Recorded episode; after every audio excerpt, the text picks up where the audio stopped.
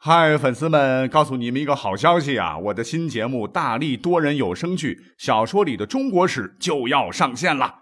想要了解新节目或者跟我互动聊天，赶快来加入 VIP 粉丝群，入群二维码就在本期节目的声音简介中。你也可以添加我的小号，拼音大历史加三零三 D A L I S H I 三零三，然后拉您入群，我在那儿等你。管他正史野史。这里只有大历史，大力讲的历史正在播出。欢迎收听本期节目。我这两天呢是看手机里以前拍的照片哈，呃，无意中呢找到了两年前我呢去北京故宫的一些照片。那我觉得我要是有机会，将来啊还可以再去看一看啊，再看看故宫里那些个历史文物啊，还有一些价值连城的宝贝们。恰巧今天划手机，我看了一篇。文章吧，就是清朝时候见搞笑事哦。想想，哎，不妨今天就做一做紫禁城的节目。那我们首先要讲的这个故事呢，真的很搞啊。话说是在清朝的咸丰年间呢，在北京啊，有一个卖馒头的小贩。这个清宫档案里呢，有名有姓啊，叫王库，儿化音啊。这小伙子十五岁，为了讨生活啊，就自个儿呢挑着担子走街串巷卖馒头。可能是有独门秘方啊，他的馒头是又大又香又松啊，哎，生意老好了啊，钱挣的不多，但是糊口是可以的。在咸丰元年，也就是一八五一年九月的一天呢，这个王库啊，跑到紫禁城很近的金鱼胡同，吆喝着啊，馒头嘞，又大又香的馒。哎，那是个什么东西啊？他发现地上有一个金光灿灿的长条物，赶紧捡起来一瞅。你别看是个卖馒头的哈，字还是能识几个的，尬的哈，上面明晃晃的写着“紫禁城收支”，一二三四五个大字哈，这不是进紫禁城的腰牌吗？因为那个时候没有电子门禁啊，刷个卡按个指纹啥的哈，进出紫禁城全得靠这个腰牌啊，是认牌不认人。这王库啊，当时很激动啊，说是能进紫禁城的，那是非富即贵啊。或家里有关系的哈，要是能找到失主开个价，那我不就发达了吗？可是呢，这个小伙子很实在，他转念一想，啊，反正失主一时也找不到啊，我就是个卖馒头的，咱可不能敲人家这个竹杠啊，我得做个本分人，干脆我呀，就先把这个牌子眯了吧，啊，把我的王氏大馒头挑到紫禁城里面去卖得了。反正王库当时他不管，打定主意，第二天呢，哎，就挑着两大筐的馒头跑到城门口，就要往里边进。那按理说啊，紫禁城是个啥地方？那就是皇帝老子和他女人们住的地方啊，关卡众多，守备森严呐。你说你一个卖馒头的能进去吗？要要是被拦下来解释不清楚腰牌哪里来的，那会有杀身之祸的。可是你猜怎么着啊？门口当时把守的兵啊，一看腰牌，哎，也不看看王库。挑着两个担子是小贩打扮，呃，可跟平时去紫禁城的人大大不一样啊！也不盘查，竟然就这么地放他进去了。第二层一看，第一层都放了，又有腰牌，也就放行了。这后头把守紫禁城的也就一样啊，放松了警惕，让王库呢就这样挑着担子，然后畅通无阻、大模大样的穿过了太和殿、中和殿、保和殿，穿过了乾清门，跑到了后宫嫔妃们生活的内廷，吆喝着卖起了馒头。哇，这好神奇啊！这皇帝大大可能真是国事繁忙，愣是没碰到。那后宫的嫔妃们、太监们、宫女们，哎，哪能想到跟前儿多了个陌生人？哎，这个人是怎么进来的？这都以为这个王库这可能是个杂役啊，是可能是谁谁谁这牛逼人物的亲戚，谁都没有起疑。再加上王库的馒头呢，确实又松又软又便宜啊，都纷纷向他掏钱买馒头。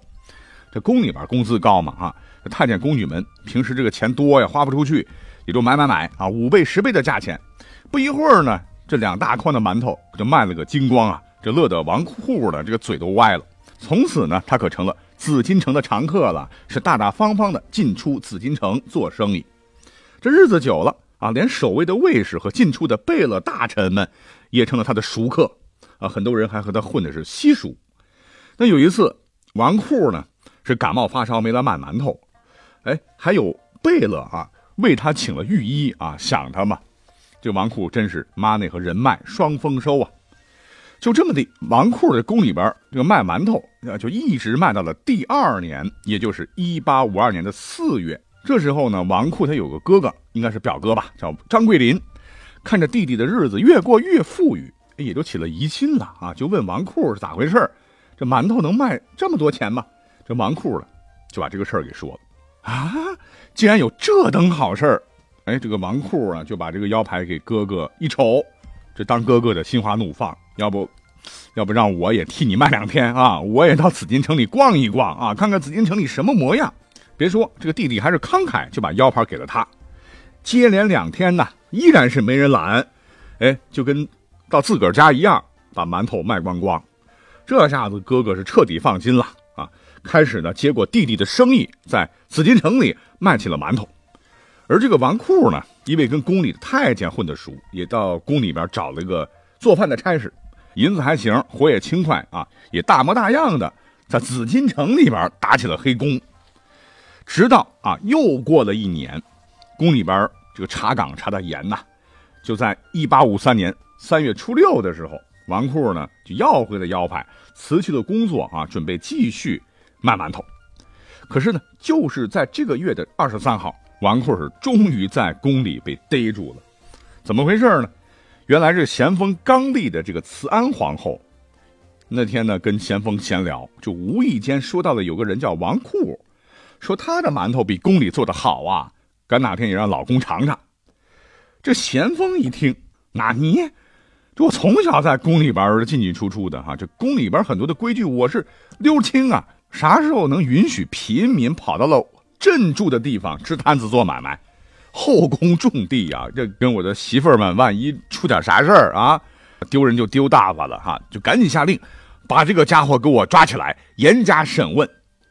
结果呢，把这个王库一抓一审，如此这般，如此这般，哎，这搞得咸丰帝是哭笑不得。再一查啊，腰牌原来的主人呢，宫内的一个校尉，一次出宫办事，马大哈呢就把腰牌给丢了。这丢了腰牌，重罪难逃呢。这哥们儿就跑到外地去，隐姓埋名做了和尚。那这边呢，怎么惩罚王库呢？皇帝当时可就犯了难了啊！你说处死吧，这宫里边皇后和嫔妃们又求情，说王库啊，平时还是个挺老实的孩子，就是缺心眼儿，不知道这个私自进宫是死罪，只是想多卖馒头。而毕竟这事儿最大的责任人应该是丢牌子的人，还有打瞌睡的侍卫们。哎，得得得啊，那就给我停杖一百，先行加号一个月啊，然后这事儿就这么了了吧。那话说王库呢，真是命硬啊，一百棍硬是扛下来了哈。然后休息几个月好了，从此呢，虽然是不能再进紫禁城了，可是这事儿因为太离奇，当时传遍京城啊，大家伙一听啊，都纷纷跑到他家里了来买馒头。哎，反而这小子因祸得福，生意比他去宫里面卖的更好了。在北京城市买房买地啊，还娶了老婆，还有几个小老婆，从此呢是过上了更加幸福的性新生活。哎，那刚才讲了哈，紫禁城是天子待的地方啊，那守卫老森严了，警卫阵容庞大，装备精良，里三层外三层，再加上严格的这个内宫制度，那怎么还会发生这等匪夷所思的事情嘞？哎，因为我们都知道哈，只要是人在干活，总会有纰漏。紫禁城在这方面的事儿，那真是太多了。比方说，在嘉庆十六年，也就是一八一一年的十二月初十那天，据记载啊，当时在紫禁城中负责保卫皇帝办公场所的景运门内，就发生了一起不可思议的盗窃案。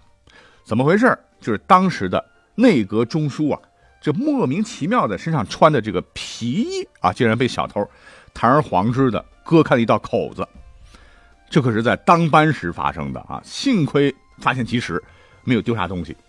你想，皇帝的眼皮子底下这么多的禁卫军，竟然出了扒手！一调查，这宫里边丢了东西的人还真不少，直接就把当时的嘉庆气了个半死啊！因为没有监控啊，查也查不到小偷是谁。这个皇帝只能是颁发上谕，加强门禁，这个事就这么了了。还有更夸张的。啊，依然是嘉庆的时候，在嘉庆十年（一八零五年）二月二十日九点，这紫禁城还发生了一起震惊全国的血案，真是把大清的脸都丢光了。那这一天呢，有一个三十多岁的精壮男子啊，是扛着一杆铁枪，用布裹着，是突破外围这个安保，突然闯到了当时的神武门外。这守门护军见状，就立即上前拦截。可是这个人呢，一语未发，将这个布一丢，把铁枪直接就戳过来，把当时阻拦的护军的衣服都扎破了。好在呢，这个扎破衣服的哥们顺势把枪暂时的握住，就防止了犯罪嫌疑人继续行凶啊。这时候，护军参领赶到。从身后把这个人就抱住了，可这个人呢，随即用右手又拔出了弯刀啊，将这个参领的帽檐砍破两处，接着呢又砍伤了两个护军的手和头。好在呢，这个还有几名护军冲出来了啊，夺下了刀啊，然后击伤了他的肘部和头部，把他团团围住，用乱棍打倒，然后擒获。那赶紧审呐啊！结果这个人就胡说啊，说自个儿叫叫萨弥文，是山西五台王家庄人。可是没说两句，就因为伤势过重，在将要押往慎刑司的时候就死了。呃，因为这个案情啊，这危及了清廷的尊严，所以当时的嘉靖皇帝是非常的重视。啊，在没有确切证据的情况下，第二天立即发布上谕，以反逆罪啊处以极刑。人死了没关系，要当众的戮尸消逝，就是把尸体打的这个稀碎啊，然后把脑袋割得示众。后来又经过多方调查，才知道这个人呢真名叫刘世清。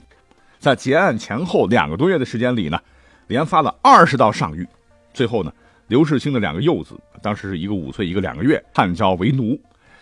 那在查办当天那天的侍卫们的情况时，更让人觉得这帮人真是酒囊饭袋啊啊不作为，因为事发当天呢，竟然谁也没有佩戴武器，那有些当班的还擅自离手，跑到屋里边看大山去了。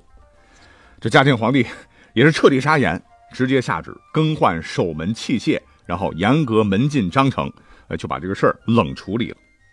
可是，也许大清真是不行了，这还没安稳几年，紫禁城呢又是祸端再起。话说，在嘉庆十八年九月，也就是一八一三年的九月十五日，在宫内太监的接应之下，当时白莲教的分支天理教教徒两百多人，竟然是从东华门、西华门向皇宫进行了攻击。这事儿太离谱了啊！别看只有两百人，但是都很猛，直接竟然攻进去了。可惜呀啊，因为他们对紫禁城一无所知，进去以后还问人说金銮宝殿在哪。再加上朝廷赶紧调了一千多人的火器营啊，让这些手拿着大刀长矛的义军最终全部消灭。因为当时的情况非常危急了哈，竟连连后来的这个道光皇帝也是直接上阵，拿鸟枪射杀了两名教徒。